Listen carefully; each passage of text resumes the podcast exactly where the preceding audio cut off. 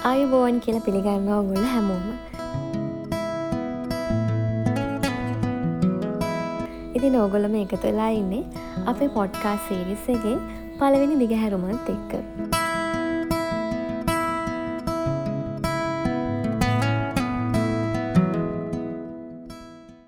අද ඉතින් අපි ඔගල්ලන්ට වැදගත් කරුණු කාරණා කීපයක් පිළිබඳව දැනුවත් කරන්න තමයි සූදානම් වෙලා ඉන්නේ. ඕගොල්ලෝ දන්නවා ආයුර්වේදය කියලා කියන්නේ හුදෙක් වෛද්‍ය ශාස්ත්‍රයක්ම නෙවෙයි. ඇත්තටම මේක ජීවන දර්ශනයක්. මම මෙහෙම කියන්න හේතුව මොකක්ද? ඇත්තටම ආයුර්වේදේ රෝගීන්ට රෝග සුවපත් කරන්නට තියෙන ප්‍රතිකාර පද්ධතියක් විතරක් නෙවෙයි.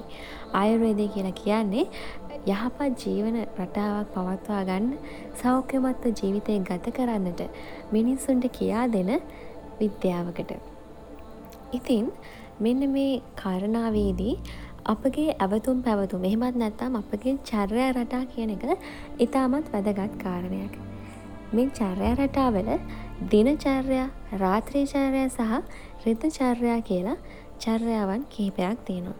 ඉතින් මේ අතරිනුත් දිනචර්යා කියන දේ පිළිබඳව ඔබේ අවධානය යොමු කරන එක ඉතාමත් වැදගත්. මොකද එදිනෙදා ජීවිතේදී අපි අපේ කටයුතු කරගන්න ඕනි කොහොමද කියන කාරණය ඉතාමත් හොඳට විස්තර කරලා තියෙන්නේ මෙන්න මේ කියන දිනචර්යා වලදී.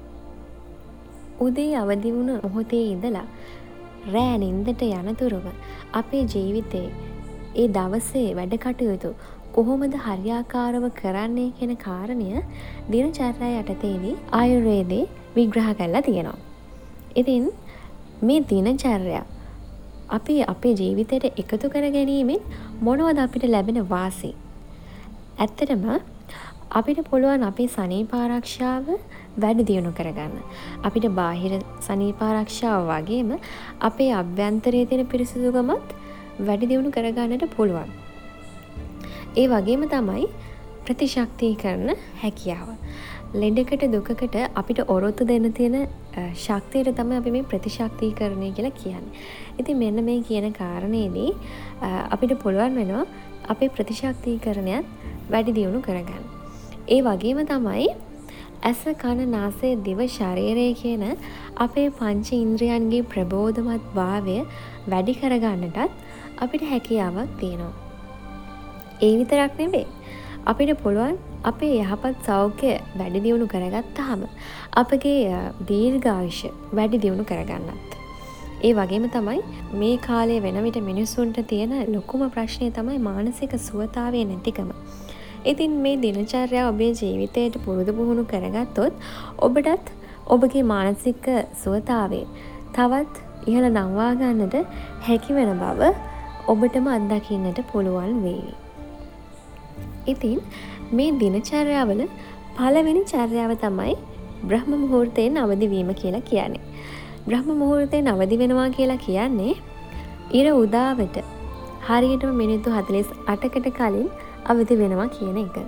බ්‍රහ්ම මුහුර්තයෙන් අවදි වෙනවා කියන එකේ බ්‍රහ්ම කියලා කියන්නේ දැනුමට. මුහුර්තය කියලා කියන්නේ වෙලාවට. එතකොට බ්‍රහ්ම මුහුර්තය කියලා කියන්නේ දැනුම ලබාගන්න තියෙන සුදුසුම වෙලාව කියන කාරණයට. ඉතින් ඉගෙන ගන්න දුවට පුතාට මේ බ්‍රහ්ම මුහුර්තයෙන් අවදි වෙලා තමන්ගේ පාඩම් වැඩ කටයුතු කරනවා නම් ඇත්තරම හොඳ පලදායි ප්‍රතිඵල ලබාගන්න පුළුවන් කෙනෙක තමයි අපි ඔබට මේ පුනපුනා කියන්නේ. ඒ වගේම තමයි මේ බ්‍රහ්ම මුහූර්තය එළඹෙන වෙලාවේදී පරිසරයේ ස්වභාවයත් අපිට ආශිර්වාදයක්. මොකද පරිසරේ තියෙන ශබ්දබද්ධ සියල්ලම අඩුයි. ඒ වගේම නැවුම් වාතාශ්‍රයක් තමයි අපිට ලැබෙන. ඉතින් මේ වගේ අවස්ථාවකදී පාඩම් වැඩ කටයුතු කරනවා කියන එක ඉතාම වටිනවා. ඒ වගේම තමයි අපේ ශරීරයේ තියෙන අන්තරාසර්ග පද්ධති ශ්‍රාවය වෙන හෝමෝන ඉහළ ක්‍රියාකාරීත්වයගෙන් යුක්ත වෙනවා. ඉතින් එවැනි අවස්ථාවකදී අපි අපේ වැඩ කටයුතු ආරම්භ කරනවා නම් අපිට උපරිම කාර්යක්ෂමතාවෙන් අපේ වැඩ ටික සිද්ධ කරගන්නට පුළුවන් වෙනවා. ඒ වගේම තමයි ආයුර්වේදයට අනුව ත්‍රිදෝෂ අතරින් වාතදෝෂය ප්‍රමුඛ වෙන වෙලාවක් තමයි මේ වෙලාව. ඉතින් මේ වෙලාවේදී පරිවෘතිය ක්‍රියාවල කාර්යක්ෂමතාවය වැඩි වෙනවා කියල තමයි අයුර්වේදයත් සඳහන් වෙන්නේ. ඔබ දන්නවා ඕනෑම ජීවියෙකුගේ ශරීරය තුළ බයලජිකල් ක්ලොක් එකක් වැඩ කරනවා කියන එක. ඉතින් මෙන්න මේ බාලජිකල් ක්ලොක් එකට අනුව එහෙමත් නැත්නම් ජෛව ඔරලෝසුවට අනුව තමයි අපේ ශරීරයේ ඇතැම් සිද්ධීන් සිද්ධ වෙන්නේ.